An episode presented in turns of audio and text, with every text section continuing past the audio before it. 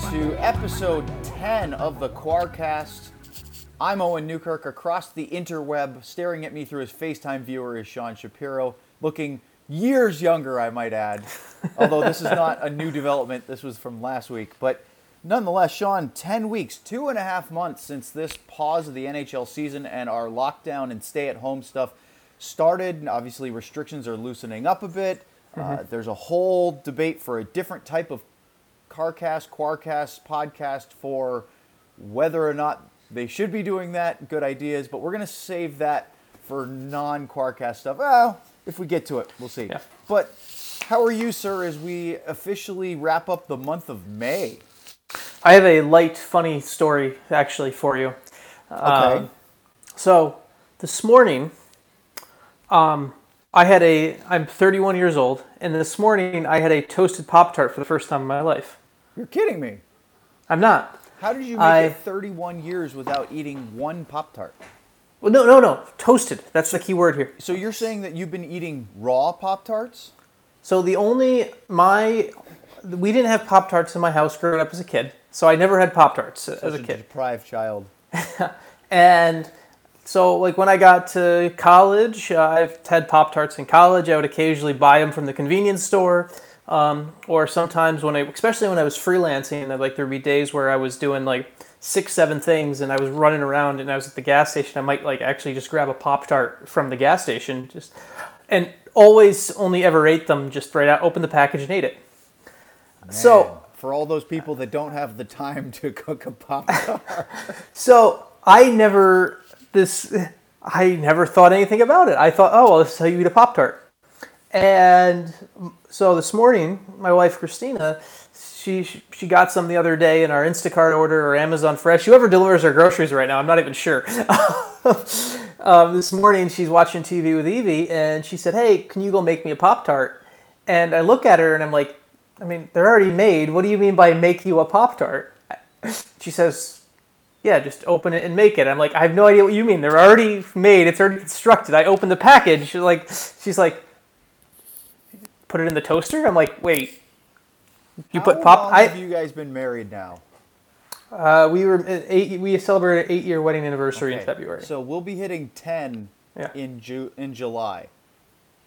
It's weird to think that you could discover anything new about your spouse having been together as long as you guys are, uh, or my wife Yeah. and I have, and yet, isn't that wonderful? A new Mm-hmm. Yes, discovery. is. It she is. had no idea that you were completely ignorant of the ways of the Pop Tart. I had no idea, and so, and and so she's like, yeah, you just put it in the toaster and then it's done. I'm like, I no idea.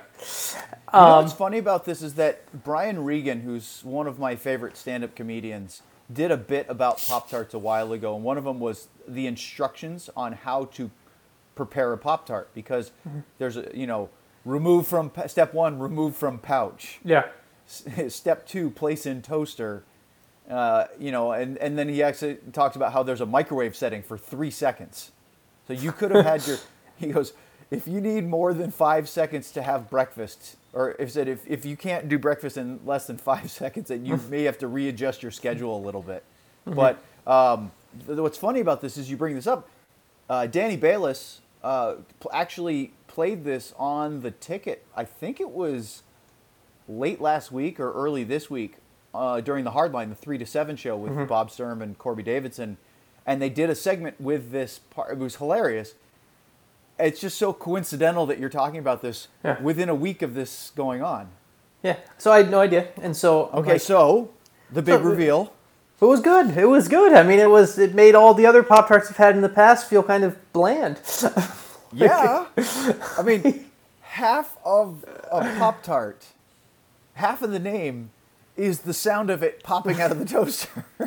well, and I, I guess I always thought the word Pop Tart was like, oh, pop, like poppable, like, oh, you're on the run, pop, here, have food. Oh my god! I've had- putting my head in my hands, face palm. I know you can't see that, but you know what? Now that you're wiser today, the world is going to feel like a better place, Yes. which is good because reporters are getting arrested during protests by state police Yeah. officers, and things are on fire, and We, you know what? I saw a really funny video this morning, Sean. I was going through Twitter, and somebody in Ottawa discovered a full-grown moose swimming in their backyard pool, Ah, and he was just chilling in there, like, "Yep, out for a morning dip." So, these are the kind of things we need when the when the world's on fire. We need more Pop Tart ignorance and moose in pools. yeah. So, all right. So, uh, I guess the other question was: Was it a frosted Pop Tart? Um, I mean, it had the frosting on top of it. That's yes. what I mean. So Yes. you're aware that there are uh, there are regular Pop Tarts and then ones with frosting on one side. Wait, there are ones that don't have frosting. Oh my God. yes, the original Pop Tart did not have a frosting uh, on one edge. It was just the pastry with a little. I've only. I, I, I've only ever had them where they have the frosting on the one I side. I mean, the frosting are way better, but yeah, but I've only ever had the frosting on one side. I, the did, I- original Pop Tart did not have frosting on it. oh, I had no idea. Yeah. Well, you weren't you weren't missing much. But That's amazing. Wow. Um, should we end the Quarcast right now? Is that have we covered all we need to cover today? I don't think anything else happened this week, right? Like, God, what didn't happen this week? Um, no, but it- that's actually a good segue because I don't know if it's a good segue, but it is Yeah. a segue. Huge news dump this week for the NHL. Uh, Tuesday's announcement from Gary Bettman on national television uh, announced that they have formally, although we knew it was going to happen, formally agreed to a 24 team playoff format. More specifically, the big announcements were the regular season is now officially over. They named the end of season award winners for statistics of who scored the more, most goals, points. Obviously, the Richard, Maurice Rocket Richard, the Art Ross, the Jennings for the, the best goalie tandem for statistically, uh, which was the Boston Bruins, Tuukka Rask and Jaroslav Halak. So now it's only playoffs, and then they announced the format. And there were some details, Sean, that we didn't quite know, and they still seem to be haggling out. There's a lot of, de- of minutia that they are still figuring out. For example, will the play-in games that we'll get to in a moment count as playoff games, regular season games, or some weird anomaly where they don't actually exist but they happened? and yeah, it's it's it's kind of it's there's a lot of weird things. I mean, obviously that's one of the kind of that's one of the minutia that's the most fascinating because you think it's silly. It says, "Oh well, it's it's just a game. Who cares?" But there are things that actually there are actually things that tie into it, like in multiple ways. Like for example, the Stars, for example, just to use, and they still don't have an answer. The one that, that's fascinating to me is Andrej Sekera is three games away from a hundred thousand dollar bonus. Uh, a, is the NHL going to prorate that? Are they going to say, well, he would have hit 60 games, we got 82? But if Andrej Sekera plays all three games in that round robin, and those aren't playoff games, Yeah, what kind of games are they? are they? Is that 70 games? I mean, so there's a lot of there's a lot of kind of things to tackle, and I think we're, we're going to do kind of a whole segment on kind of that laundry list, a little bit more of some of the, the, the, the micro of it. But I think on a macro level, just just to kind of just take it from the top here, what do you think of the format that they they've they've put out in front of us? Yeah, uh, so the thought for me is that no format's perfect. Ideally, it would be. I mean, look, we've been having discussions recently of should the NHL expand its 16 team playoff format that currently, under Yep. normal circumstances, should they have an 8 9 or an 8 to 10, you know, a 7 8 9 10 or Yeah. some sort of play in round anyway? And there's been discussions about adding to that. Ideally, I think a 20 team would have been great, um, but we talked about it last week. Why 24 made sense because it it gave a couple of giant markets, Chicago and Montreal, a chance to be in the playoffs, and the Florida Panthers, New York Rangers, which really was the dilemma. So I'm Yeah. okay with it. Honestly, from the like, there's there's all sorts of things that you could say are good or bad about it. I'm just glad that they have a plan because a lot of the leagues seem like they're still not even there. So good on the NHL for being, you know, relatively focused and getting something done. And Yeah. honestly, Sean, more than anything else, it was just nice to do some hockey talk that wasn't Yeah. really centered around coronavirus. Of course, it is, but what I mean is, it was really nice to just pontificate about who deserves what place, how things might work. It almost felt like a normal hockey day for a little bit, didn't it?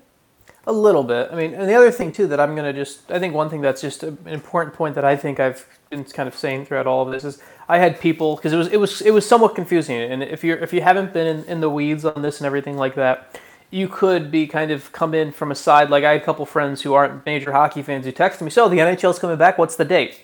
because it because it's I could understand a bit of that confusion of hey, there's this big press conference. Oh, they've got to be announcing, hey, we're playing, and this is going to be when we're going to be playing. Right. And on one hand, I understand some people saying like, oh, that's a lot of that's a lot. This is a lot of uh, pomp and circumstance for just a plan. But on the flip side, I think one of the I give actually I think transparency and kind of having a plan out there right now is important because I think it's something where it gives us all an idea of we're not going to be say say this is able to go say August 1st. I'm just going to pick a date out of the air. Say August 1st is when the season could start, resume. Um, it's not like the NHL can get the word at, on July 15th saying, "Hey guys, ready to go, go ahead," and then say, "Okay, well we have to figure it out now." And so I think kind Right. of being transparent about the the plan, and then I think also just it's one of those things where obviously so many of these internal things and these minor things that we're going to talk about the fact they have they're going to be discussed i think getting them out into the public specter probably also helps too because it's something where well obviously the decisions will be made on the people by the nhl and the people in, inside.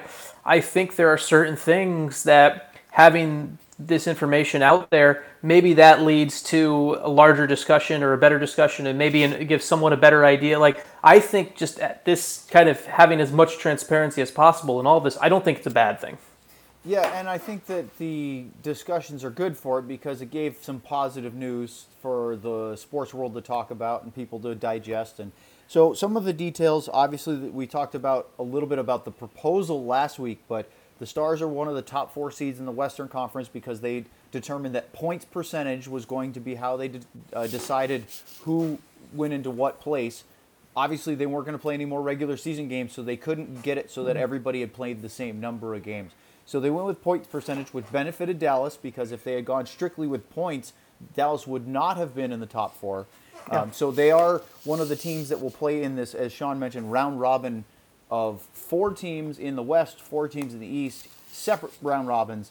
It'll be a quick group stage like you see in the World Cup or uh, you know knockout competitions in European soccer, where they will play each other once. So three games per team, four teams. Whoever has the most points, whoever wins the group gets the number one seed, and the others will be slotted in two, three, and four depending on their performances. And then I think they said regular season record will be the tiebreaker. the tiebreaker they'll be the tiebreaker which is yeah. good. so Yeah, it's not perfect, right? Uh, St. Louis and Colorado have a pretty good gap over Vegas and Dallas.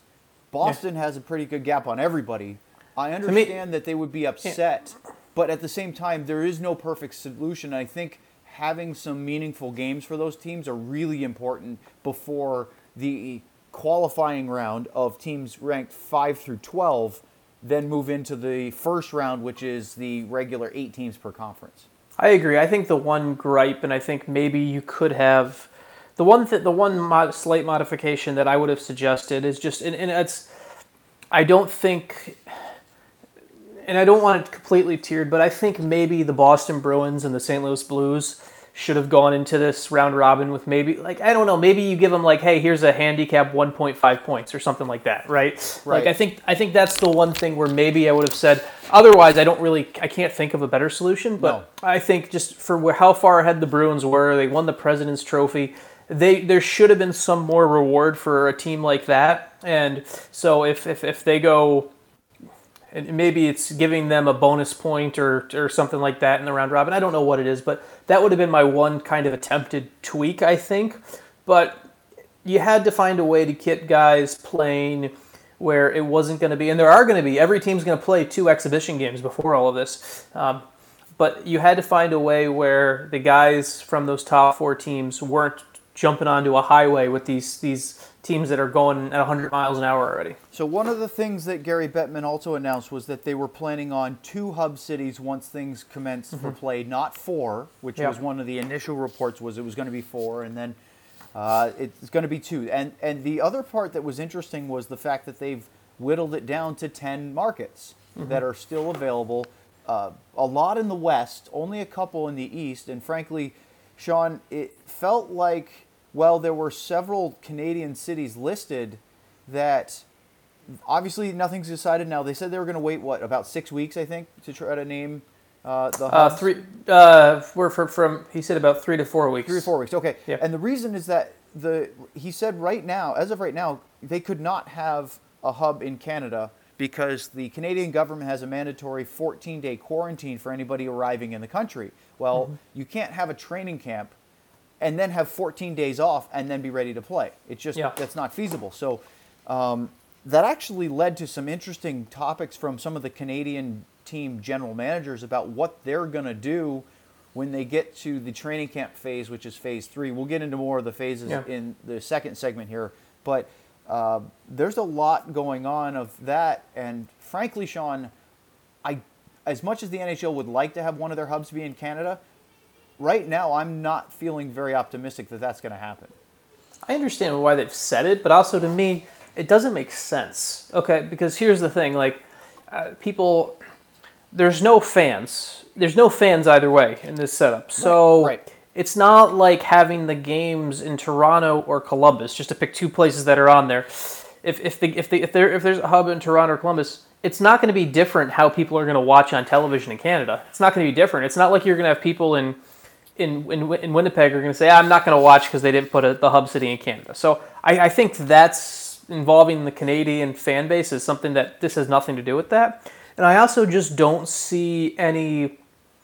Um, I don't see any reason to not put both hubs in the same country. Like that's to me, that's just one of the bigger things. Like you, you've got so many moving parts and so many difficult things to figure out. Why are we introducing international travel before the Stanley Cup final, or maybe even the conference final if we're going to move teams to the same hub before that? Why are you adding that wrinkle when it's, you should try and keep it as simple as possible? So to me, and I, I, I think that the NHL needs to either say, hey, we're going to be, it's going to be Vegas and Columbus or Edmonton and Toronto. I'm just picking Sure. just basically it needs to be two American cities or two Canadian cities, just because we need to have it as simple as possible, where we've got uh, we don't have to worry about, and then that also allows teams to not have to worry about these immigration things. It- They only have to worry about it once. They don't have to worry about it multiple times. So.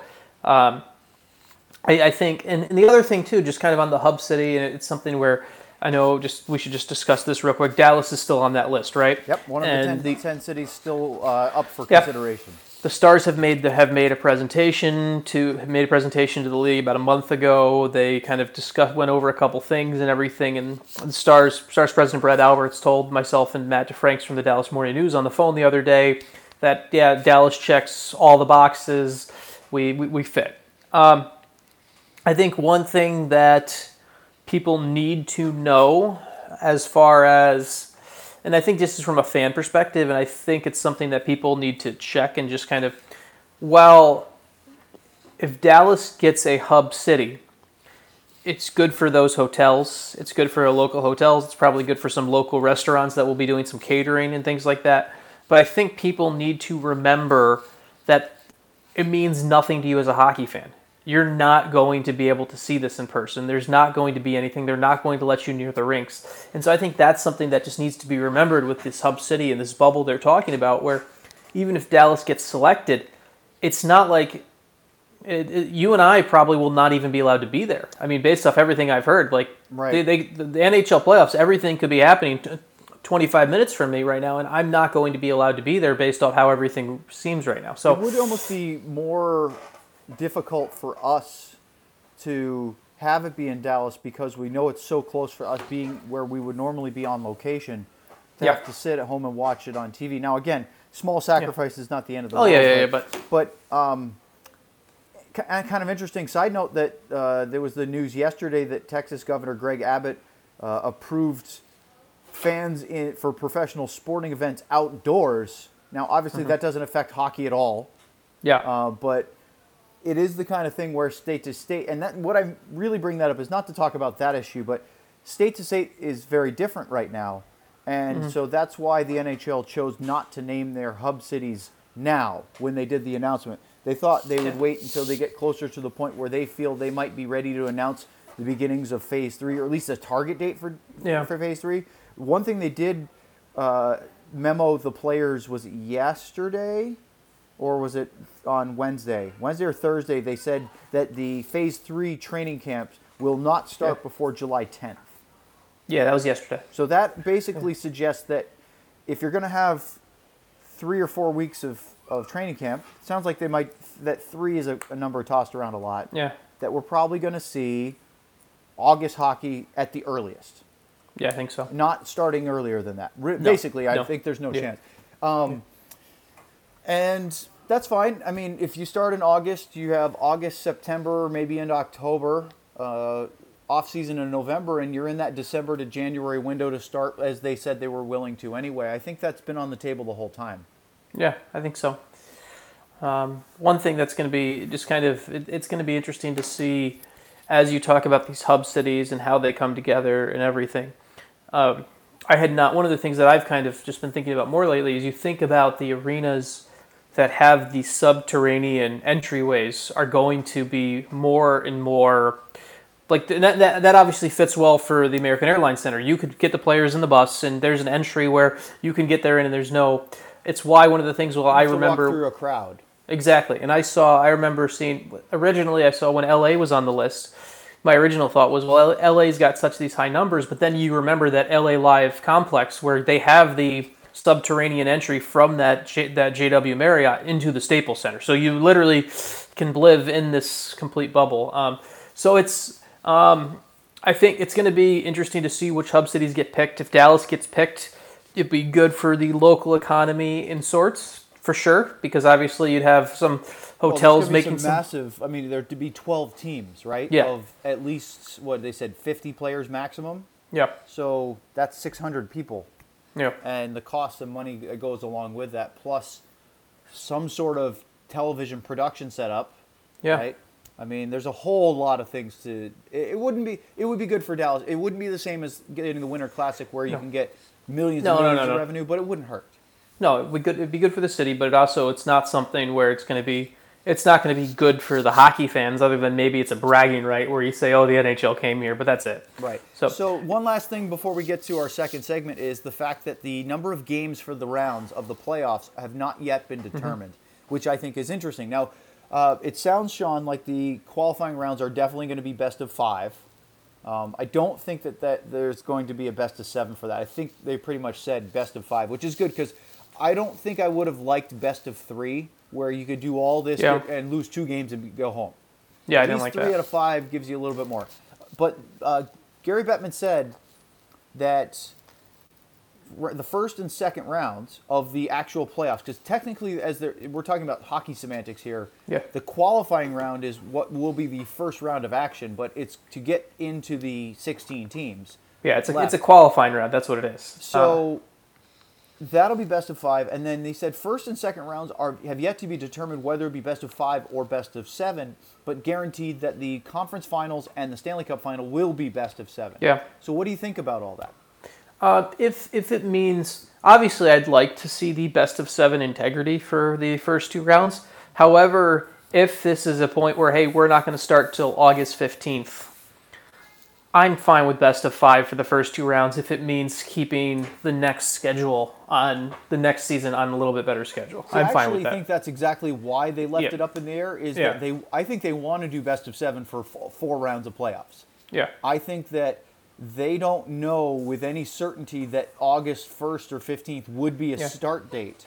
And so if it turns into September, they might need to shorten those rounds just to make sure that they can start the following season by January. The other thought that I had the other day too is if you go best of five for the first two rounds, you are minimizing the bubble time for the teams eliminated. Sure. Which is just and obviously Which those is the teams, majority of the teams. Which yeah, the majority of the teams and and so I, I think maybe that might that's something that I thought about the other day of Good point. Yeah. if if you're gonna lose if you're gonna lose in five games, you you know, I guess if you're going to round one, you know you'll either be home in eight days or you'll be advancing. There's not oh I could be here for the 12, 13 days it could take for a seven game series. So it's like So that's what the, the major announcement was on Tuesday. Lots more to figure out as far as the smaller moving parts and how everything comes together. But a framework has been decided upon. And now the next step is what we're going to discuss in our next segment, which is the announcement that came prior to this big one, which was phase two and then three and four. So some phase Yep. talk coming up next.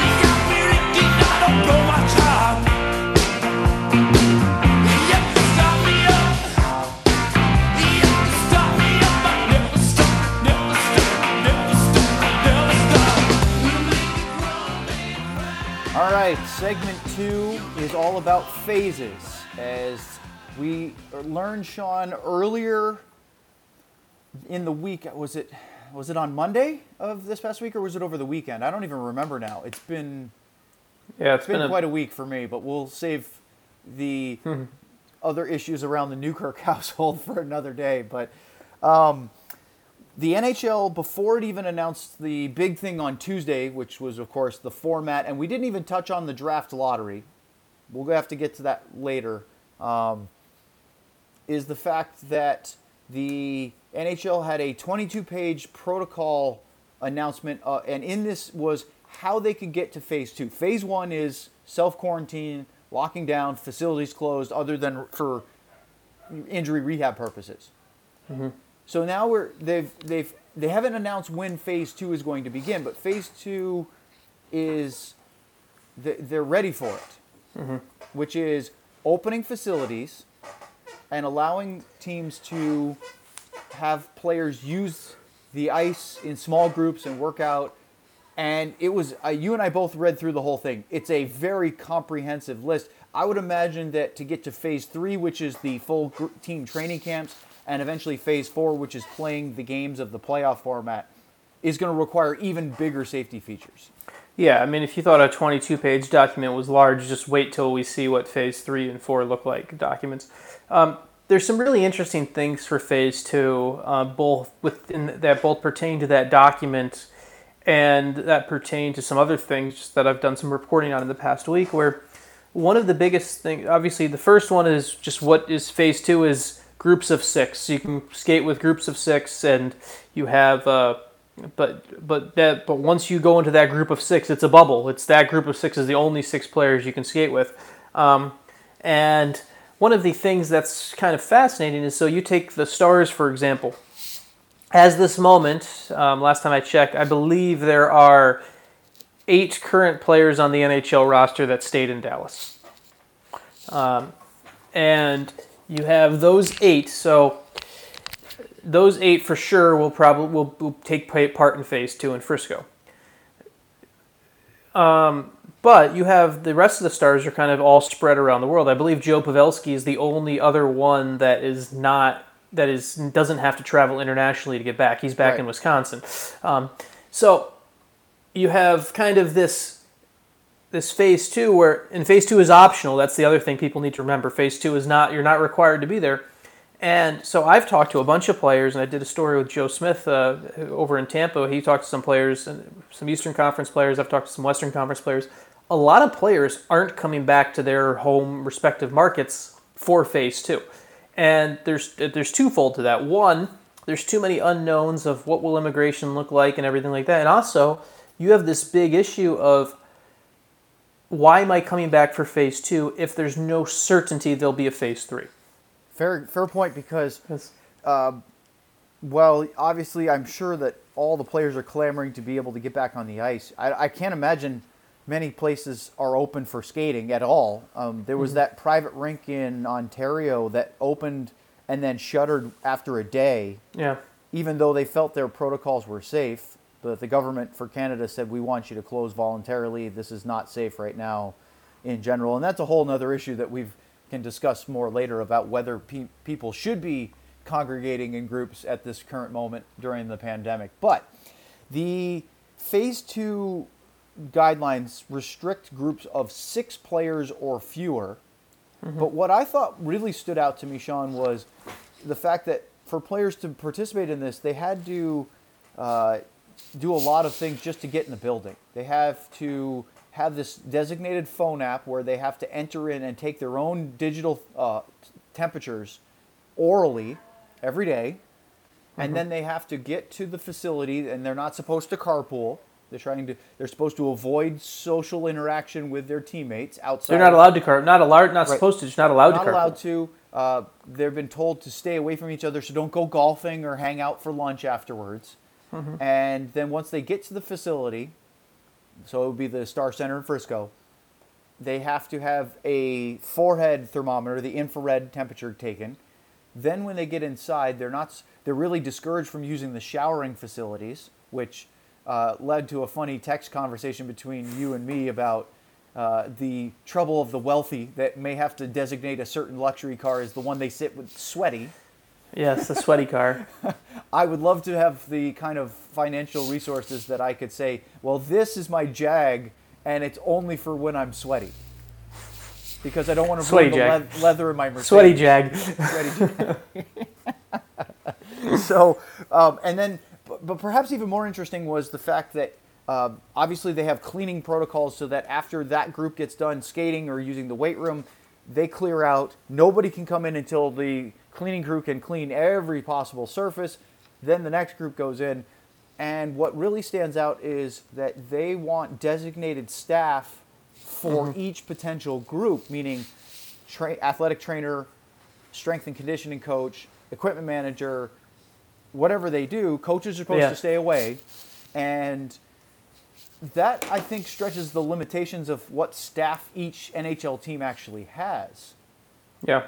I mean, and it's like the Stars, for example, to remedy this somewhat, they're going to bring up the equipment staff and the, the trainers from the Texas Stars down Right. in Cedar Park. But but that really only allows you to expe- extend one more group. That's all it does. It's like so there are there are some things where I know Jim Nill has told me where they've looked at it and things like that where frankly, with phase two, it might even be more beneficial to have pl- the Finns. He's got his three Finns. All it may be more beneficial for them to skate back in Helsinki with other NHL players, where it's not uh, where he doesn't, and then he doesn't have to worry about staffing a group of of uh, this uh, larger staff down Right. here. Um, the other thing just about it too is just you have these groups of once you get into this bubble, that's your bubble until we get to phase three, and that's it. Right. No There's changing no of groups. no changing of groups, no interacting with someone in the other group. So, just to give a hypothetical example, Jordie Benn is lives in Dallas, and he lives in Dallas full time in the offseason. I believe he's down here right now. Other NHL players are allowed in the market are allowed to use their are are are supposed to be given every opportunity to skate at other facilities if they live in a different market. If Jordie Benn and Jamie Benn aren't in the same group, Jordie Benn and Jamie Benn cannot see each other.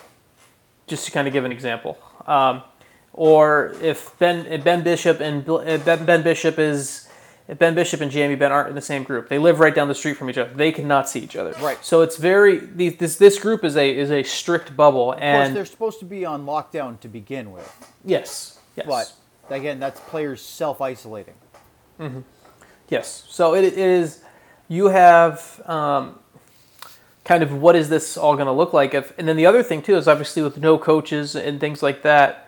Um, the other fascinating thing that I hadn't thought about, but I read the other day. Um, I read the other day from Justin Bourne. He brought up this point. Is he said it's going to be fascinating to see how different groups practice. Because he brought, he brought up the Pittsburgh Penguins as an example. He says if you end up in Sidney Crosby's group in Pittsburgh, you are going to be put through like it's Team Canada training camp. If you end up, and he didn't name any names, but he says if you, if, but it, say, it says it says if Crosby and Malkin end up in in one group, and I think I don't know where Malkin is right now, but if Crosby and Malkin end up in one group, the other four with them are going to be absolutely pushed to the limit. Right. It's just the way they train. Yes. Are there other if if if you have four if, if you have a group of guys who more depth players, guys like that, they may work hard, but they're not going to have the the they're not going to have Sidney Crosby saying, "Okay, we're going to do an extra 20 minutes of this or that or whatever." Right. So it's something I hadn't really thought about of what the dichotomy of these groups will be of how different groups train because you'll have some guys who are a little bit more intense in this way and, and even if you have even if you even if you have a group text going, "Hey, you guys should do this and that or whatever," having that presence on the ice is obviously a huge thing. So the Stars will probably want that reciprocated elsewhere, just Mm-hmm. like you said with the guys that are on other teams. Blake Coleman, I I don't know if he's Yeah, yeah. in town. I believe he is. Loui Eriksson, you seem uh, does he still have an off-season residence here? This is where he lives in the off season Right. now. so yes. there's that. We just had Justin Dowling on the ticket last Saturday. Bruce and I Mm-hmm. did for our last resort show, and he was up in Cochrane, uh, Yeah. which is the suburbs of Calgary. They had just moved back to Cochrane. I think he had had a place in Calgary for a while and decided that they wanted to be back in the suburbs with where his hometown is. And they have a baby daughter. Uh, a couple months ago, they became parents for the first time. He and his wife Meg.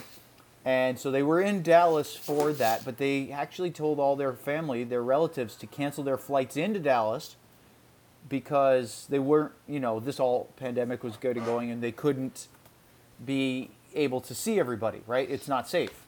So they went back to Calgary, and they were in the middle of their 14 day quarantine when we talked, or we spoke with Justin on Saturday. And Sean, the grandparents, as you well know, as a as a mm-hmm. dad of a young child now in Evie is the pull of I want to meet my grandchild for the first time, especially when it's the first grandchild of the group, is mm-hmm. exceedingly high. It's like full on tractor beat.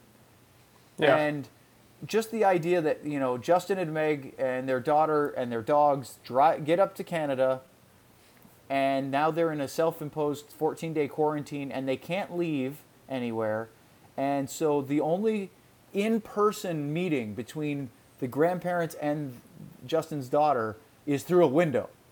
yeah. It's crazy, right? So Yeah. I bring that all up because eventually they'll be able to break their quarantine, they'll be able to end it, and then they get to see everybody.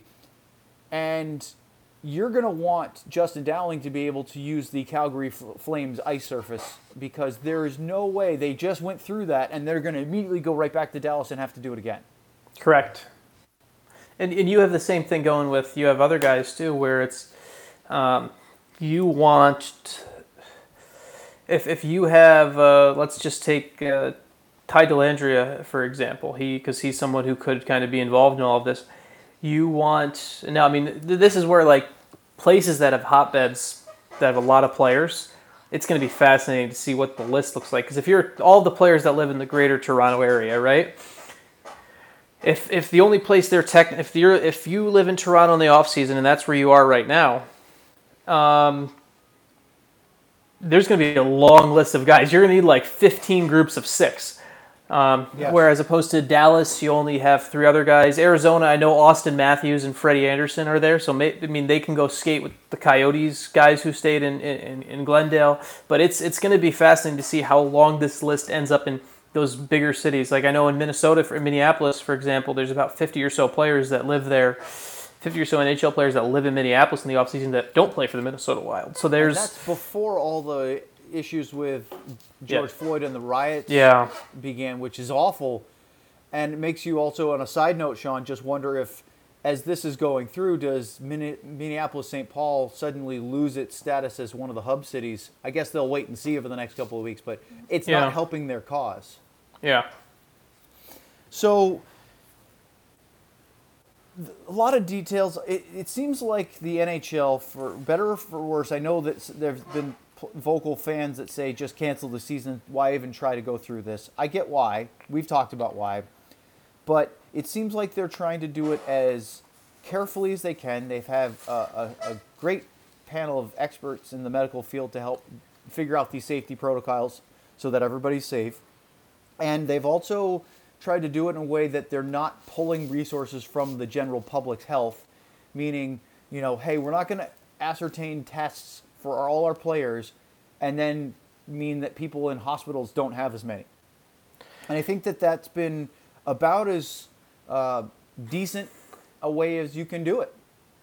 Yeah, I mean the sentiment is there. I guess the question too that I just have right now, and I, I don't know the answer is, um, is it going to be responsible to test everyone every day once you're in the hub city?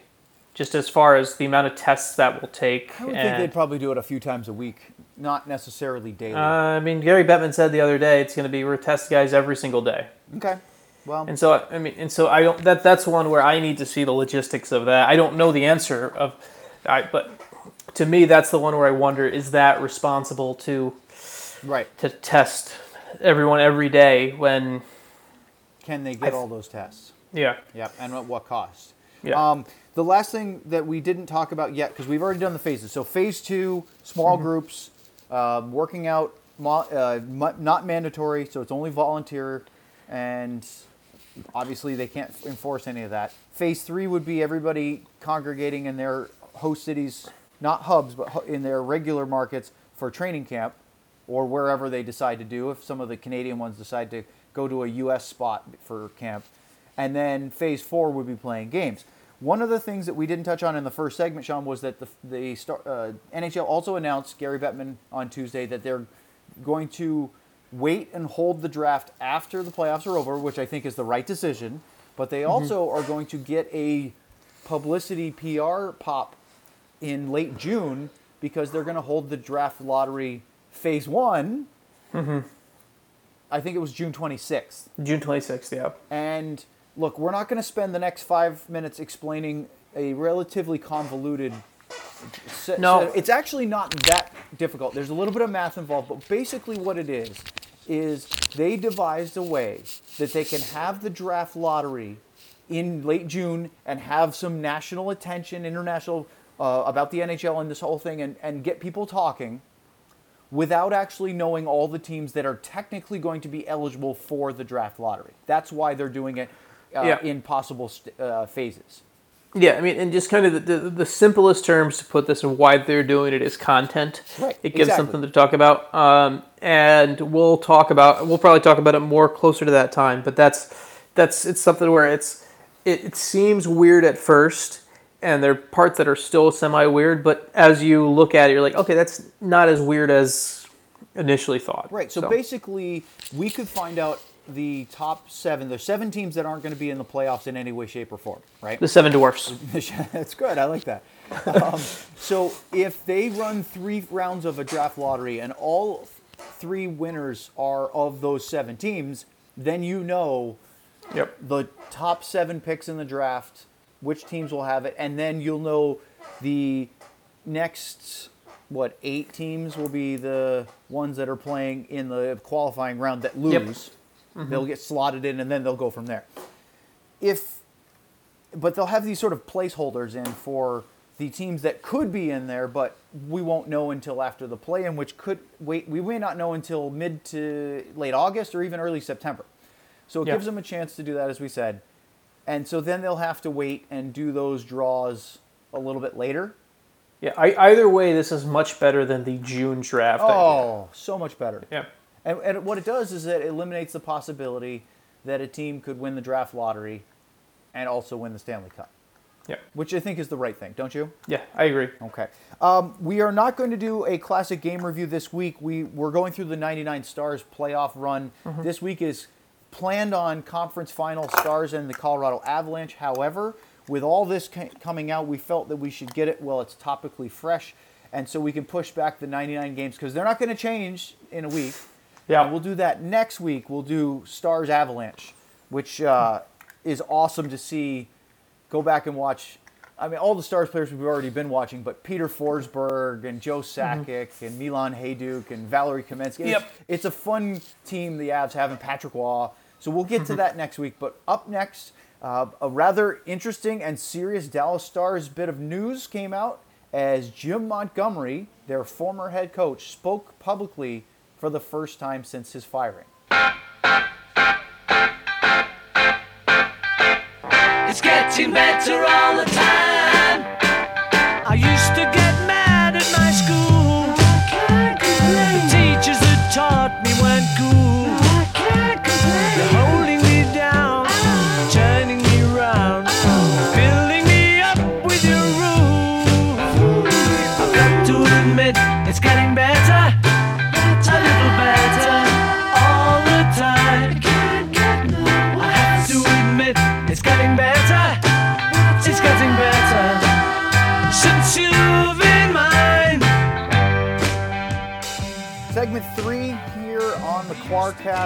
And already Sean has to correct me, and that's okay.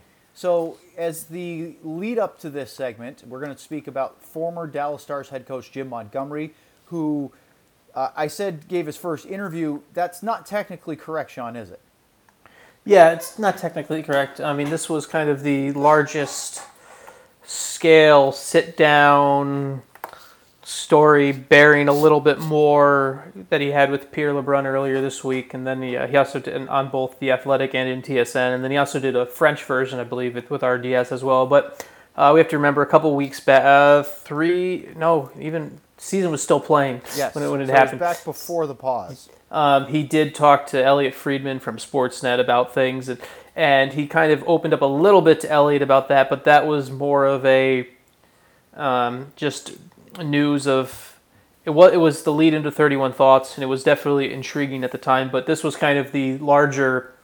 This is the first kind of full scale Jim Montgomery talking a little bit about what's happened in the more in depth about what's happened in the five and a half months since he was fired on December 10th. So, I don't know which order you did, but I read Pierre's article in The Athletic. And then I went and watched the, it was a remote interview via whatever platform Zoom, Skype, FaceTime, Google Hangout, whatever. Mm-hmm. Yeah, yeah. and, um, and that was on TSN, as you mentioned. And it was still Pierre. So, technically, I'm sure Pierre did that and then wrote it up. Right? Yeah. I don't think they did two different interviews. There was they? there was I just to kind of quick was there curtain a, peel- was there a phone I- call first? th- there was uh, there was two different interviews. Okay, so he actually Uh, put it together. Yeah. Um, from uh, as far as just I mean I do know this not as far as no I do know. Um, there was a him and Jim Montgomery had a phone conversation for his story in the Athletic um, on either Friday or Saturday, whatever day it was, and then him and and then and then Pierre and Montgomery had did the film the face fa- filmed the FaceTime video thing Monday morning. That's Okay, so, so- it was two different ones. But anyway, Yeah. uh, we've both seen both. Um, Yeah. I thought you made an interesting comment to me uh, as we were talking about, hey, what are your thoughts about it? And I think we should share on it.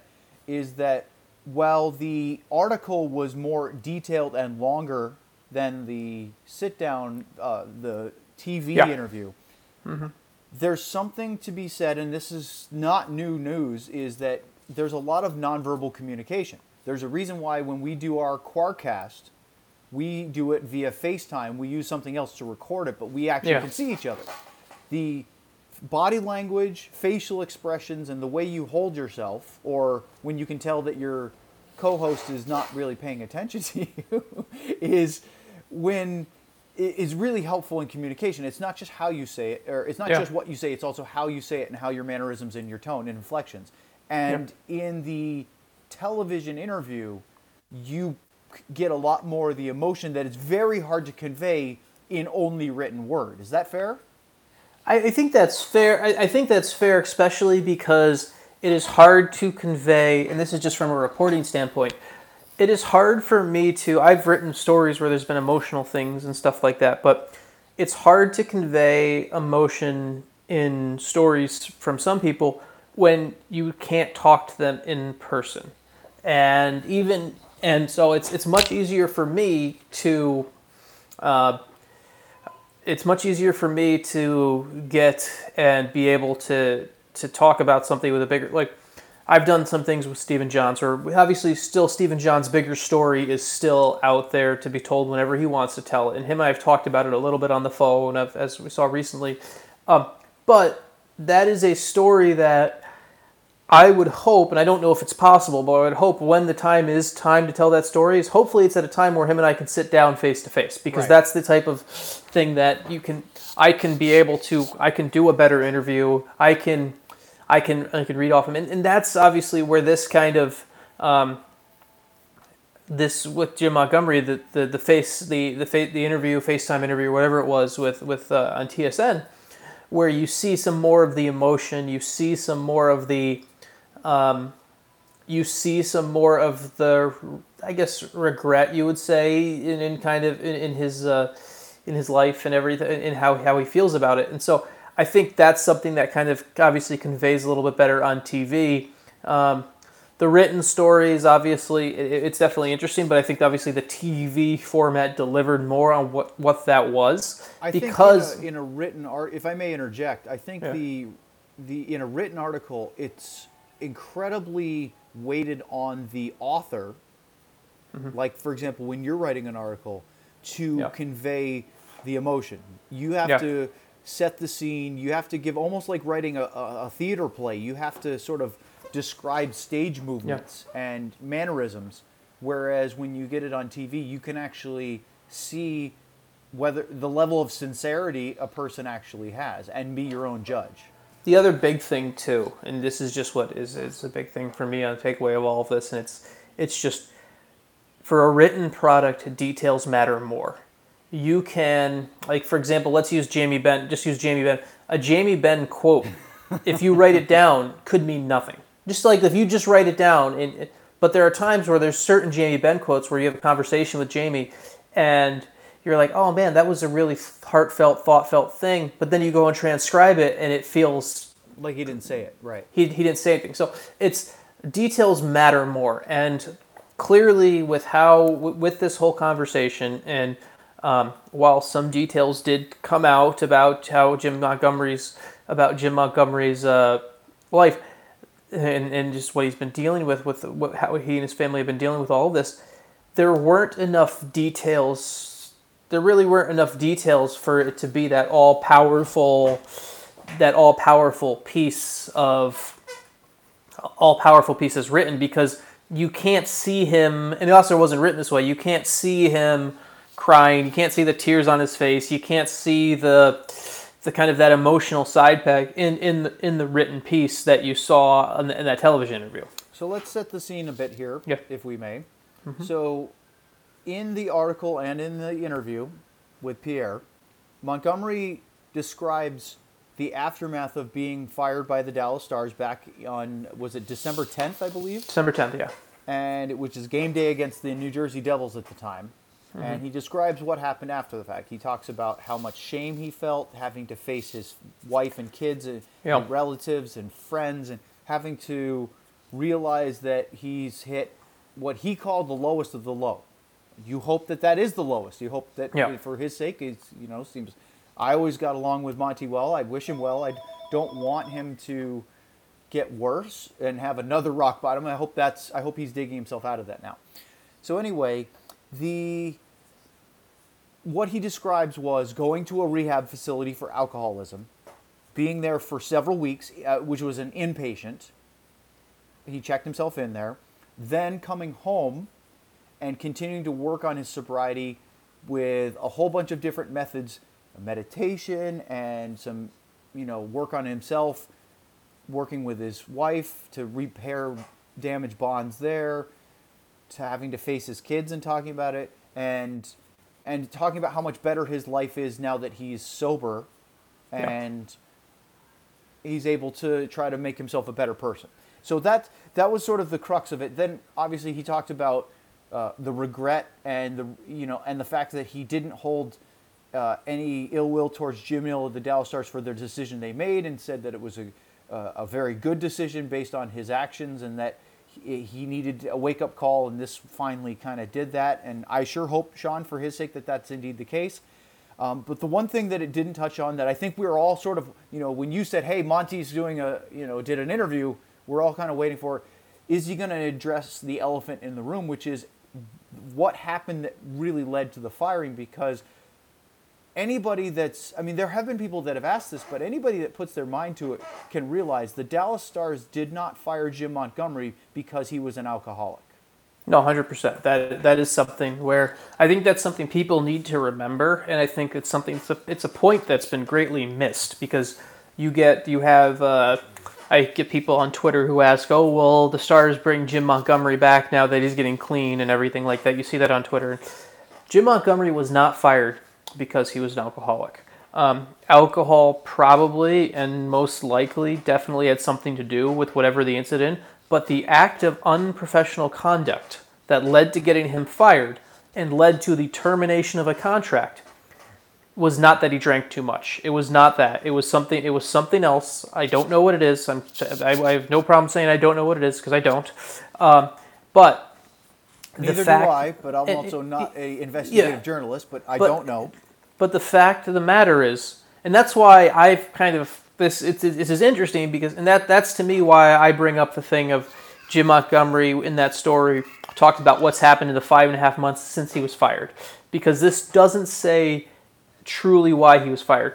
If Jim Montgomery, if Jim Montgomery was really fired because he was an alcoholic, he wouldn't be saying it was the right decision. It's something where his lawyer, his legal representation would be fighting to get him to get him help to saying, "Hey, the stars, this is your employee. It's a disease. You need to help him." And also And- to get his money. To get also to get his money. And so this is um, So what, what was the? It was the Pierre said 1.7 million annually, and he had what, two and a half years left on it. um Was I it a know four year?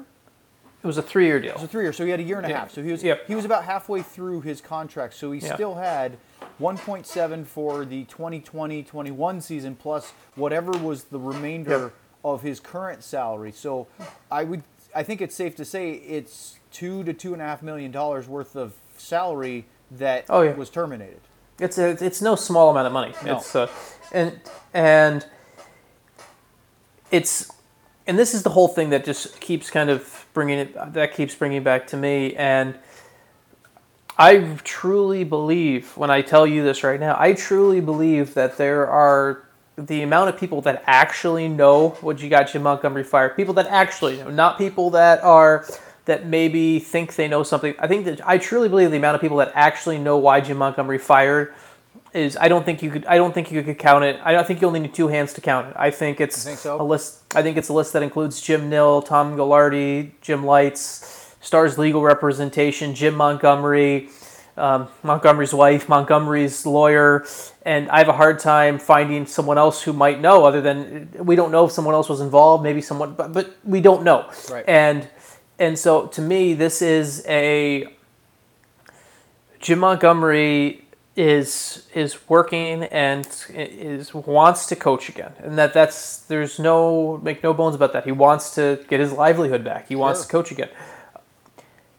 He needs to start working his way back into I'm a redeemable figure. He needs to work his way into that, and that's kind of where this starts. And I give him I give him credit for doing that. The one thing that will be, and just the big thing, there, there's two really huge factors, and I don't really have a problem saying this. There's two huge factors that the next person to give Jim Montgomery a chance will have to know. One, they will have to know how his rehabilitation and how his health is going, how his uh, his, his his battle with alcoholism, how it's going once he's actually not in an environment where he's getting help every day. When he's not, what what what what, what will it look like when he's actually coaching again Isn't and he's not? bit of a catch 22?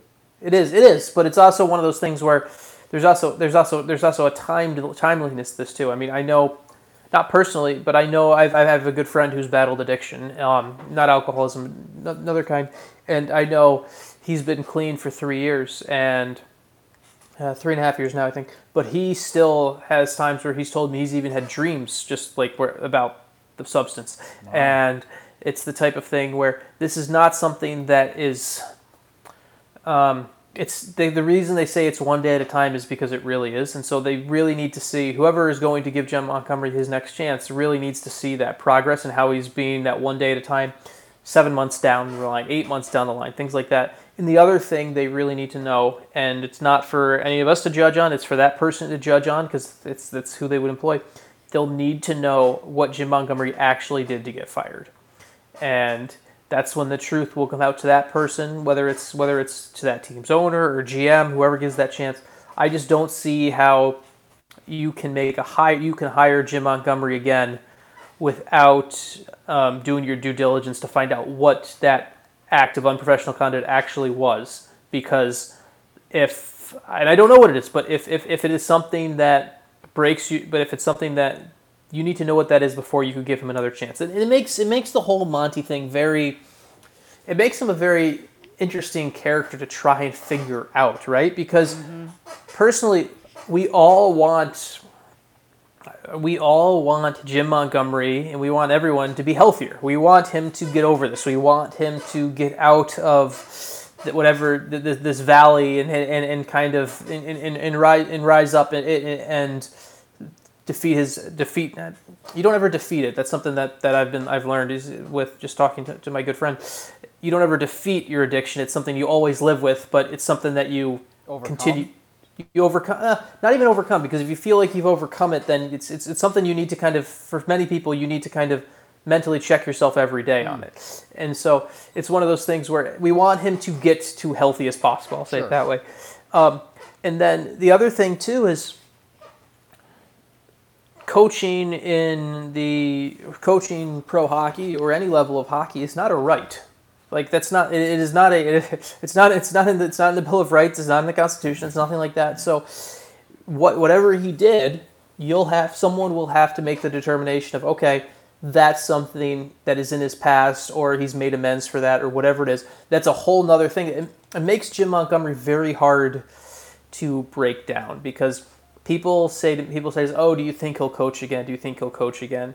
And I know some people who think he will. I, I, I think my gut says yes, but I also don't know because I don't know the full circumstances, and that's just that's just a fact.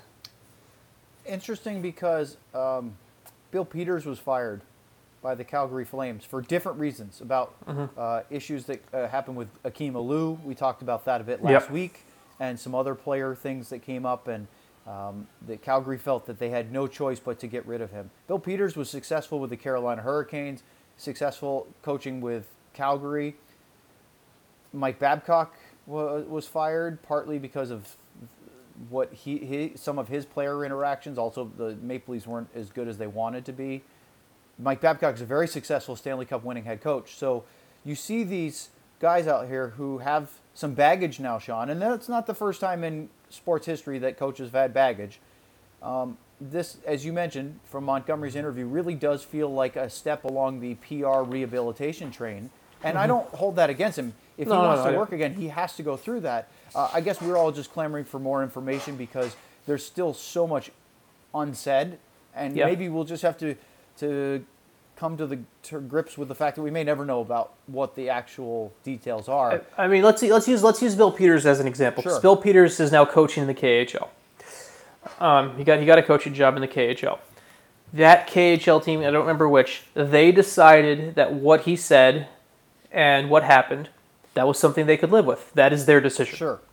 That is some, that is that is the decision that the employers have to make. Everyone, every employer has to make that. That's why people do a background check. That's why for any job, if you go do a job and you do a background check, and your background check comes back with something, your employer has to make that decision on your background check of I can live with hiring this person or I can't. Right. And that is really where Jim Montgomery is. Um, that's also why Bill Peters went to the KHL because he's coaching. So Yes.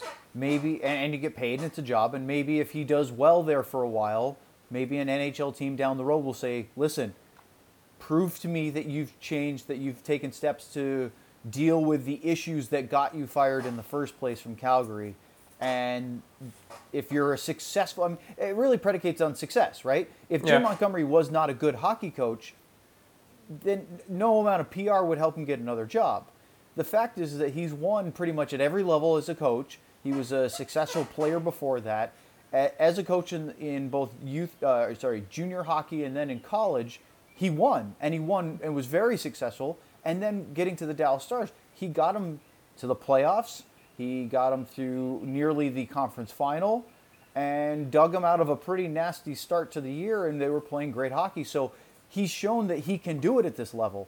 That's why he could be a marketable commodity later if he can get past Yeah. this from a image PR standpoint down the road. Yeah. I mean, I think the other thing too that we just kind of need to that I think definitely needs to be discussed, and there's only so much we can discuss because we don't know everything, but I do think Jim Montgomery owes a lot to Jim Nill here.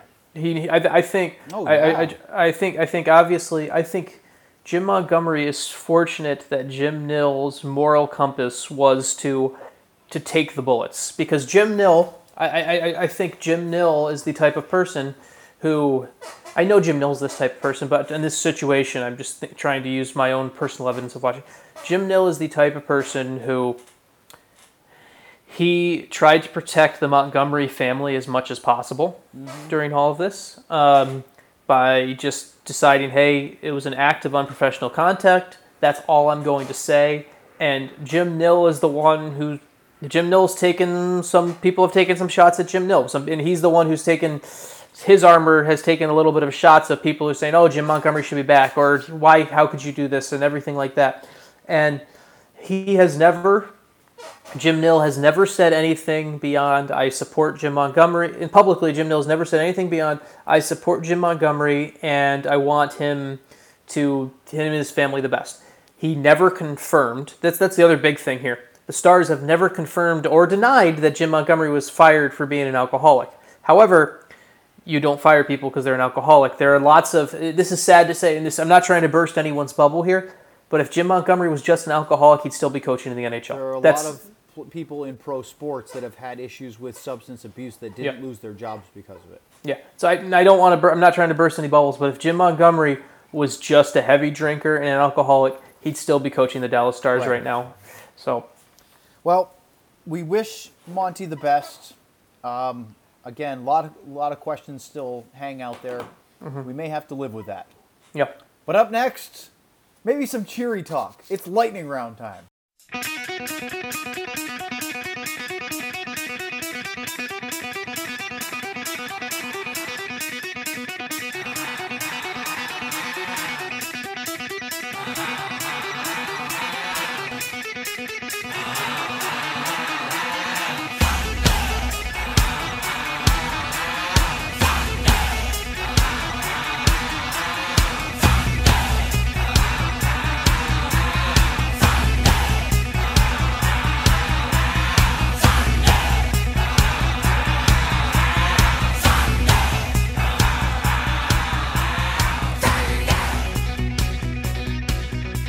Right, lightning round time. Let's get right at it today. Sean Chev Chelios begins the list of questions this week with saying the 2014 playoff in line to start. Do you see the Stars with a good opportunity to go deep in this playoff? I think they have just as much of an opportunity to go deep in this playoff as they would have in the traditional format. Um, I think, actually, let me rephrase that slightly. I think they they're- have a slight. There is a slightly better chance. Um, this format could have dinged them if they weren't in the top four, like because then they would have had worse chance. They would have had a chance where they might not even have made it in a, in a, in a five game series. Well, let's let's point that out there. If they went off points instead of point percentage, the Stars are where the Edmonton Oilers are at. yeah, They would then have to play the Chicago Blackhawks in a 5-12 best of 5 play-in and we'd be talking a lot more about oh, I don't know if this feels great. I mean, one thing we didn't discuss during the first segment today was the two dissenting teams were the Tampa Bay Lightning and the, Yeah. the Carolina Hurricanes in the NHL Players Association vote on this format. And you heard Rod Brind'Amour say some pretty forceful things about not feeling like the grind of the season is appreciated. Now, look, they all said they want to play. Tampa said the same thing. But I mm-hmm. think that it's okay that they weren't unanimous in that vote because they could still dissent and say, look, we're not happy about this. But at the end of the day, still go out and show up. no, and that's that's fair. I mean, you also remember that vote was not a vote. Do you want to play? It was a vote on a format. Right. So, um, And but I think they knew that it was going to pass. yeah. So it wasn't like, hey, you're you hold the deciding vote here. Yeah.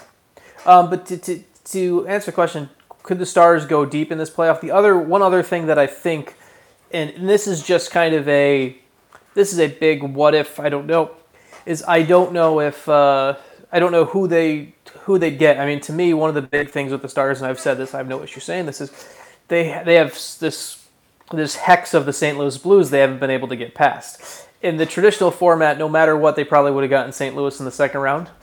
Now maybe they don't. we don't really know. Really no, I know, especially We- with the seeding. Yeah, we, we don't. We, Let's we let's talk about that real quick. So Yeah. they have not decided yet. See, there's so many things we didn't even bring up in our first segment. They haven't decided yet whether they're going to reseed after the qualifying play-in round, or they're going to do some sort of bracket. Yeah. Of course, they don't even know the potential. Uh, the Stars don't know their potential opponent because it could be anybody because they have to play a round robin to determine the top four seeds in the West anyway. Mm-hmm. And with all of that being said, I don't know about you, Sean. I don't think it matters ultimately. I think Yeah. that if you did a bracket, fine, we'll deal with it. If you did the seeding, but if you ask me, I think seeding would be a lot better. Yeah, let's let's let's jump to Luke's question. Okay, because uh, we're gonna we're gonna skip Galapagos's question because he asked our thoughts about Montgomery. We just did a whole segment on Yeah. that. Thanks Yeah. for the question. Yeah. So Luke's question is: If the play year, this year's playoffs go well, do you think the league would consider adopting elements of the format permanently? For example, conference-based seeding or increasing the number of teams? Yeah, I hope so. I mean, there had already been calls, uh, for better or for worse, of we should go back to conference seeding instead of the divisional format, which I'm not as big a fan of. The divisional. I, I like conference-based seeding. Personally, I'm, I'm a big fan of that. Um, I number of teams, I hope not, because I think there is. I already. I. I. To me, right now, you have more than 50% of the teams get into the playoffs, and so ma- making the playoffs should be more of an accomplishment in my mind. Well, in two years, it's going to be half the teams if you Yeah. keep the format the same. Um, so it'll be 32. the one the one adjustment I could be okay with is if all of a sudden, hey, we get some sort of eight nine wild card game in the future. I'd be okay if you expanded it to a four-team wild card and they had to play in to get to the eight. What just to take like seven, eight, nine, and ten play? Uh, I, uh, yeah. So sorry, seven through ten. Yes. Okay. So the top six make it regardless of, of division. Obviously, if you win your division, you get the first two seeds. Yeah. That would be whether or not you expand the playoffs in the future. I think you should have the division winners in each conference be one and two, and then the next six should be best overall. Now, if you have the wild cards like you have now, I think the two that are in the wild card and the two that are right below that should have to duke it. If you're going to do it, why not? Yeah, I, I, I think it's like I, I do think the I see kind of the appeal of the I see the baseball wild card game, just Yes. kind of the one game drama of that, which is which everyone watches. So Wouldn't a um, best I of could five be fun for a couple? I mean, you'd have four series. I think it's too much. Like honestly, I, I think it's I think it's too much. Like best of three? I would I, if you're gonna I would do one game. Like honestly, if you're gonna do one like It's it's like for all the people that don't like that, you say, well, then have a better record and be in the top six. yeah no like yeah I but I, I I think I could see it and I could get on board with it. I don't like the idea of a, of a fifth series. Like it's just it's a lot. Um, I mean, it's a long playoff ser- round to begin with. it's a Um, long one already, and you've already got players. The the wear and tear is already massive. So um, I would still like to see some things. We'll see. We'll see how this Yeah. format goes. I would like to see um, the seeding part change back to the way it used to be. yes, um, because look i get it you know some divisions are stronger than others year to year but like the the rivalry in the playoffs does to me doesn't have to be the division opponent it doesn't have to be st louis chicago it could be like the stars played the edmonton oilers a bunch the Yeah. stars ended up playing colorado a bunch now colorado's in the division but like th- those games those games 99 games the ones in the 90s against detroit like or even even later than that 08 and two, 2013 Yeah. against the uh, or sorry 2014 against anaheim right Yeah. those those are organic the ones that are forced just it, it hasn't no. just manufactured itself the way i think they and it wanted. also and, and- and by doing the division one you kill off those other potential organic ones now like you have rivalries that now they hardly ever meet in the playoffs or maybe they could and i, I, I think that's an issue um, let's see next one we've got is from uh, tanner wilson um, just but definitely uh, just this isn't a question he said if you could just mention the latest with uh, Angela Burt, the Stars Elite girls player uh, who's who's been missing since Tuesday. Uh, I've been I saw on Twitter recently they're still looking for her. I don't. Um, oh no there was an update you didn't see oh, I did not see. so i will so if you want to give the backstory i'll have to go over to that um, I saw Oh, I'm looking on Twitter. I'm looking on Twitter right now. Found and home safe after a couple. So that, days that, that that's that, that's wonderful news then. Yep. That's wonderful news. I had not seen that. Yeah, Uh, the Stars Elite Girls Hockey Team Twitter updated about 12 hours ago saying oh, I was been sound, found and she's safe. So that's really good news. I would not have been safe at that time. I would not. I would not have been awake at that time. Yes. So okay, gotcha. So oh, that's that's wonderful news then. Obviously, uh, we're very happy for the Burt family that Angela's home. Obviously, she's a uh, Angela's I believe 15 year old girl who who had gone missing uh, earlier this week, and there's a search party. Yeah, extremely scary. So very happy for the Burt family. Um, Let's go to Christian's question. Does Yep. being home or away even matter in these playoffs? There's no crowd. Mostly all teams will be in an arena that isn't their home arena. Does last change make that big of an impact, especially in the playoffs? Um, I think. I mean, it's. I think it, it makes a difference. It does. definitely. Yeah, it de- does. It, it definitely makes a difference. Um, it's not. It's not going to be as impactful as playing in your home building and the comforts of home and your home crowd and everything like that. But, but it is such. It is a tactical thing, and it is one of the, um, in my view, one of the if you are the difference between a good coach and a great coach is how you can take advantage of matchups. And of the little things that change yeah, the outcome in your favor, right? Because so let's face it, there's not a lot between the NHL teams. There are a few No. things, but I think good coaching versus bad coaching or even mediocre coaching can Mm-hmm. make a difference just as much as a good player can because you know, we, we always look at the NFL, which is a little bit more of a hands-on coaching thing because they actually call the plays and set things up. But I think you can uh, really make a difference. Uh, I'll bring it back to soccer, which has a little bit more of that free-flowing style of hockey. yeah, Um, Roberto Martinez, who is the former manager at Everton in the English Premier League, and then I think is he still the Belgian national coach? I don't know if think he is so. or not. I don't know, Um, but I but he had said that he thought that a manager could affect a team's season performance by about ten percent. that good coaching can can have that kind of a an impact. Well, I'll tell you what. In small margins, Sean, and I've, I don't know if you watched the first episode of the Lance Armstrong Thirty for Thirty. I haven't watched it yet, but it's on the docket. They were talking about the difference in doping, right? The difference between the best and the worst cyclist in the Tour de France is about two hours in a three week race, right? Which is about 2% of the overall time. Yeah, Well, if you take this EPO and it gives you a 10% performance bonus, well, that's a big difference for when the gap is 2%, right? yeah, So that's what my point is. is I think while coaching isn't the end all, I think that being the one that can handle those last change matchups can make a significant difference. Because I think that whoever gets designated the home team and gets last change in these games, regardless of not having the support of the crowd behind them, that's going to be a tactical advantage. yeah, for sure. And I, I think, I think the other thing that's you're going to kind of see too, just as far as, um, I'm, sh- I think you'll notice teams that are better on the road, typically may have may have a may, may play better in this, and, and that's not. And this is just a very small minutia detail. But I'm, I'm like, if you look at teams that are good on the road, and a lot of the times the teams that are good on the road are just good teams in general. so, uh, but I, I think there's something to. Um, if you're used to going into an environment that's not normal and succeeding, this you'll be able to do. Um, you'll you'll do you maybe that gives you a slight edge. That's just a theory, but Crawdaddy writes in Many hockey fans yearn for the old days of white jerseys at home. The ECHL and AHL switch home colors midway through the season. Do you think that this solution would ever find its way to the NHL? And if so, would you be in favor of it? Well, I, I personally like the white jerseys at home.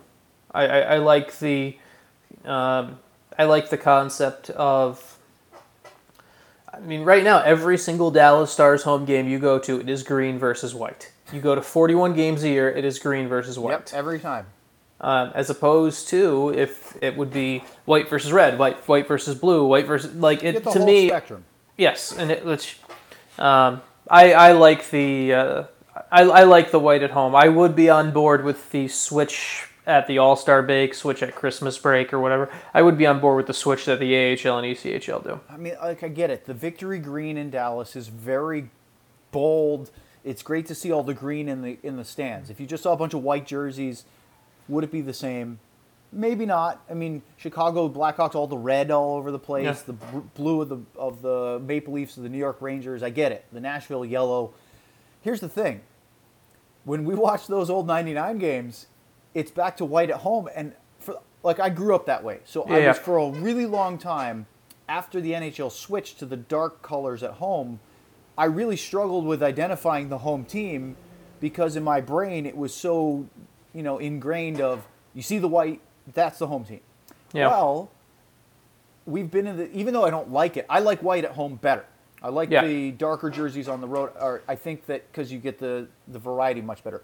I'm so used to it now that even though I don't like it, when I watch the '99 and I see the Stars wearing their darks on the road, I go, wait, wait, are they the home? Like it actually threw me for a loop a couple of times because even though I don't like it, I'm used to it now. Yeah. So I would love to see it. I I know the switch. I mean, how do you? I guess that's the the best solution. The best would for me would be white jerseys at home the whole year. But teams don't want to do that because they like their dark jerseys for marketing, and it seems to sell more than the whites. Yeah. I don't you know, also- Sean. I guess the switch would be okay, but you're still half of the teams that you see in your building are going to be wearing white. Yeah, I mean, at least I mean, I know Carolina was a team this year that he did not like. Uh, he had them wear, were they wearing a different one on the road? Was Trying to remember they which- didn't like the whites at all. I don't think he. I, I don't think Dundon like like the. I think Carolina wore wore the Reds on the road like eight or nine times this year. as much as they could. Yeah, uh, but they also obviously had to get the, the. black jerseys too, didn't they? The all Yep. But to get that, they had to get the approval of the Right. home team of like, hey, so um, Yeah. I think they did. I think they. I think they did it in Dallas. I think, but God, I'd have to go back and look at those pictures. So, Uh, let's go to the next one. French toasts. Uh, several commentators saying LeBrun ran a puff piece. Do you believe Monty's contrition is genuine? I really like Monty. He was so great with the media, honest and engaging, more fun for fans. Any chance GM hires another young, vibrant coach again? Lots of questions there. I mean, we, we talked a lot about Monty in the in the last one, in the last segment before this, but I think just to kind of go through, uh, is it a puff piece? No, it's a story that needs to be told, but it's not the full story. Um, Was he? Did he? Was he gentle? Um, I think, I, I think you can definitely say when you look at where, if you take a look at how this kind of rollout happened, where there was the, Pierre did the TV interview and did that, and then there was also the one. In, there was definitely the feeling of this is orchestrated by Jim Montgomery's agent. Sure. To to to, to fix his image. Well, let me ask you this because I don't want to give Pierre LeBrun a lot of guff. He's a great reporter and mm-hmm. obviously was doing it for a long time and well before I got into the NHL.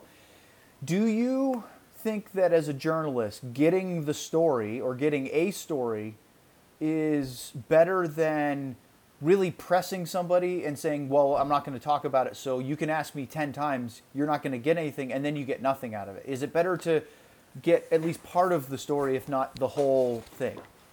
No, yeah, no, I agree. It's it's that that is if if Jim Montgomery, I sat down in a room with Jim Montgomery right now to do an interview, and he said, "I'm not going to talk about it. I'm not going to talk about that." I'm still going to do my job, not talk about it. Right. But I also know that if I want to continue the conversation at all, I am going to have to just attribute it to this is something he doesn't want to talk about right now. Right. And that's you can't force someone to talk about something. it would be different if you were doing a television live interview. Let's say if you Yeah. wanted to really put somebody's feet to the fire, put them in the hot seat.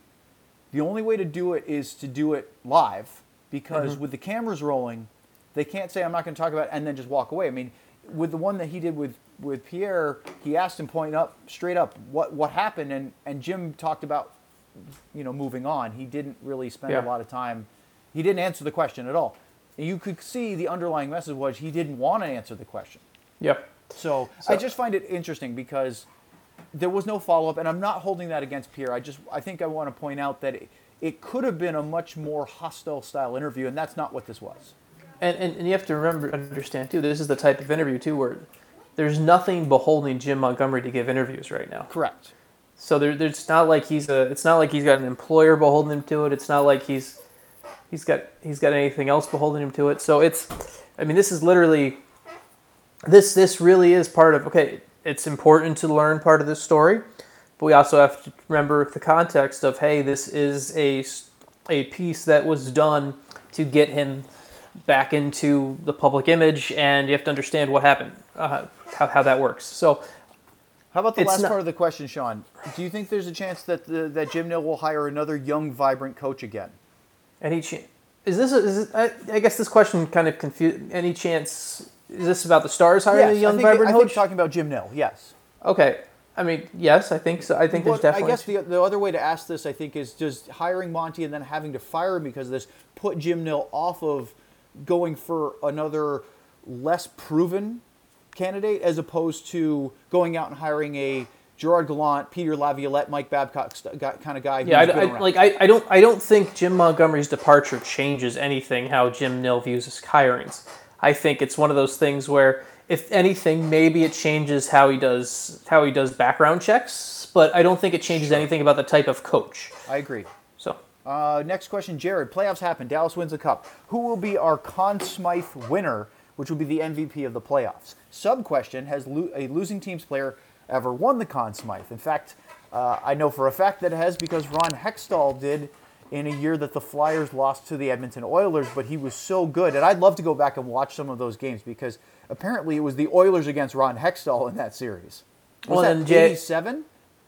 Uh, was that maybe that was eighty six. One of those years. in Yeah. the- And then, then, then, then, and then Jean-Sébastien Giguère won the Conn Smythe in 2003 when the when the Ducks and uh, Devils went all the way to Game Seven that year. I guess the question would be, in this day and age, if you're gonna, I mean, first of all, I have the most respect for a Conn Smythe winner if your team loses because it means you were incredible. I mean, you have to Yeah. be head and shoulders the best player in the series to get anywhere near it, or I guess not just the series, but the whole playoffs. Yeah. I mean, what happens if? Uh, could there be a non-goalie losing team That's- Conn Smythe winner? That I mean, that's the one that I don't know if you'll ever get because What if you set like all sorts of scoring records and just led the way? You scored a ton of goals, assists, ton of points to get to the final, and then you score all the goals for your team and end up losing in a very tight seven-game series. Um, you've done everything you could, but your team just wasn't as good as their team, even though you've scored. I don't know. You played 25 or so games in the playoffs.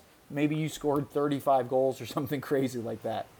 yeah, has it never happened with uh with We'd a, have to do some skater? research on this. I- I'd like to think that it has, but I don't Hold have on, an I, answer for I it. did the quick Google search. Um, no, it's just been five goalies who it's happened with. Okay. Well, that makes Um, sense, right? Because the goalie's the most influential position typically on the ice. Yeah, yeah. So I, you could even make the case. So for the to answer the first question, if the Stars won the cup, who would be the Conn Smythe winner? Um, I, I think the easiest. I mean, to me, the easiest answer is you're looking at a guy who. With, with how the Stars play and how their scoring goes, you're not going to have that guy who's going to run away with points. So it's probably going to be Ben Bishop. Got to be Ben Bishop. be, I think absolutely right.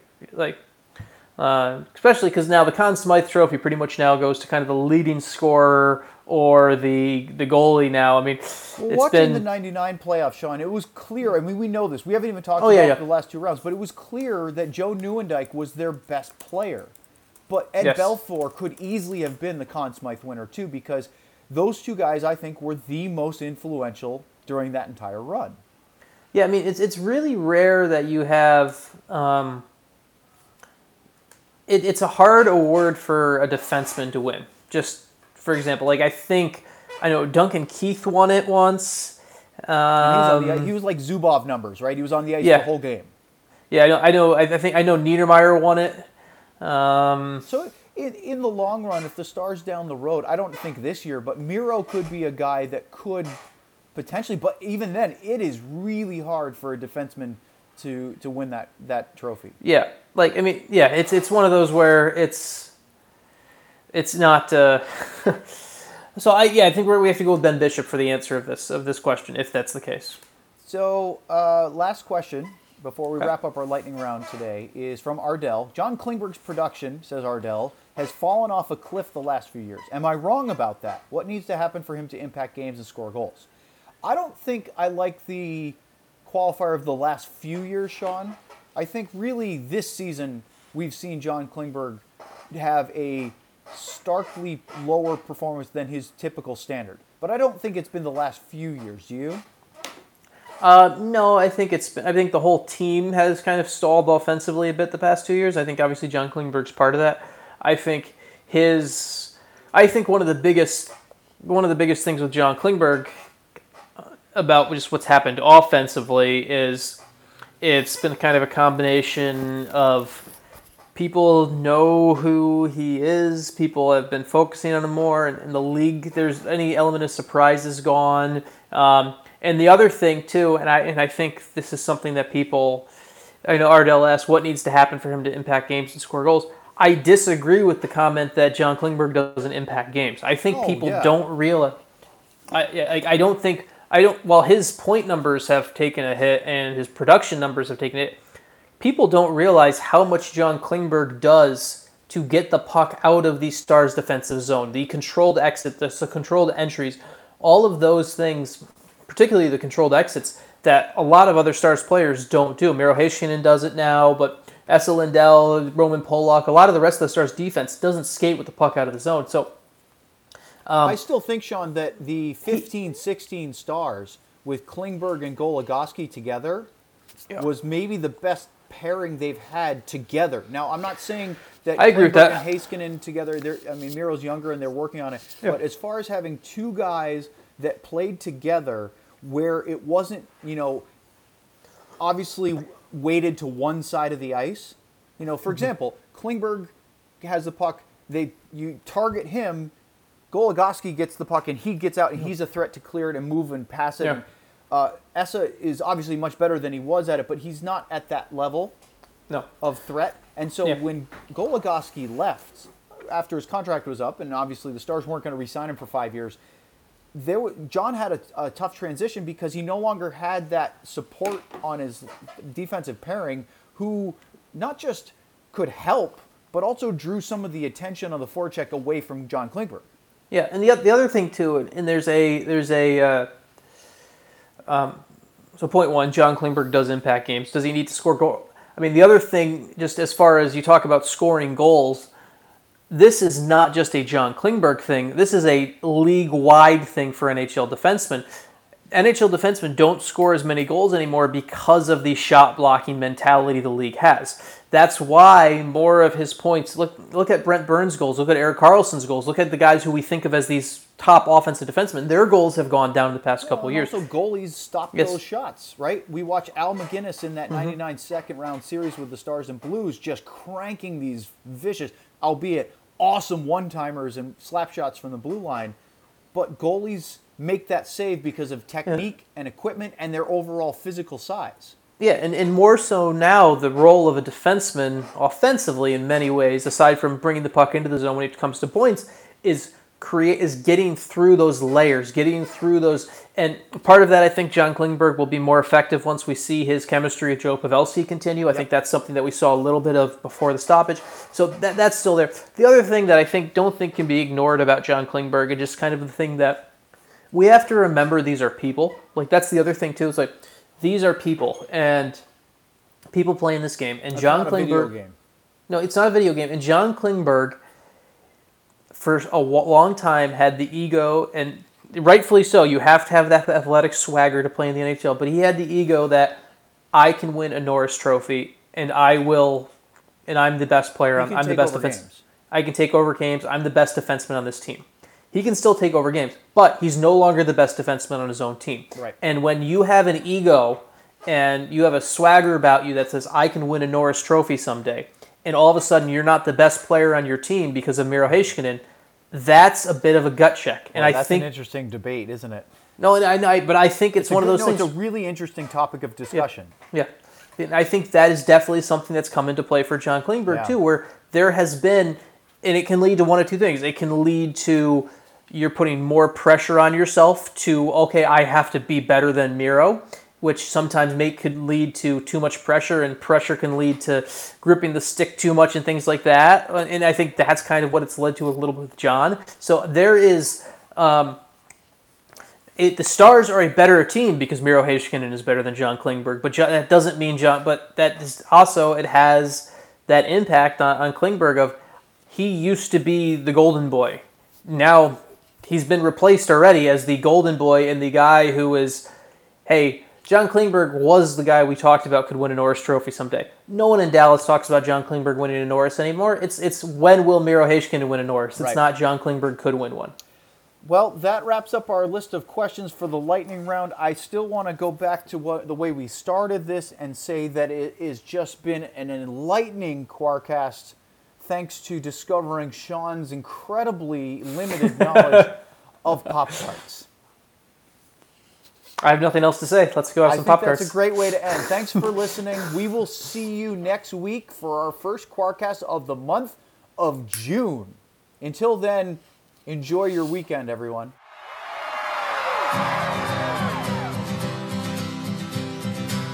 Have you ever put butter on a Pop Tart? It's so freaking good. Have you ever put butter on a Pop Tart? If you haven't, then I think you should. I was sitting in the kitchen one day and I was itching to fill up my belly with the piping hot jelly of the best damn treat in the world. He's talking Pop Tarts. And I saw a stick of butter and it almost made me shudder and scream like a baby girl. I don't want a giant penis or a rocket trip to Venus. I don't want to win the lottery. I just want to squat and gobble till I'm dizzy and I wobble in a butterfruit and Joe Tart dream. So I put butter on a Pop Tart. It was so friggin' good. Have you ever put butter on a Pop Tart? If you haven't, then I think you should. Everybody, come along with us. Have you ever put butter on a Pop Tart? It's so frickin' good. Yeah. Have you ever put butter on a Pop Tart? If you haven't, then I think you should pie with butter.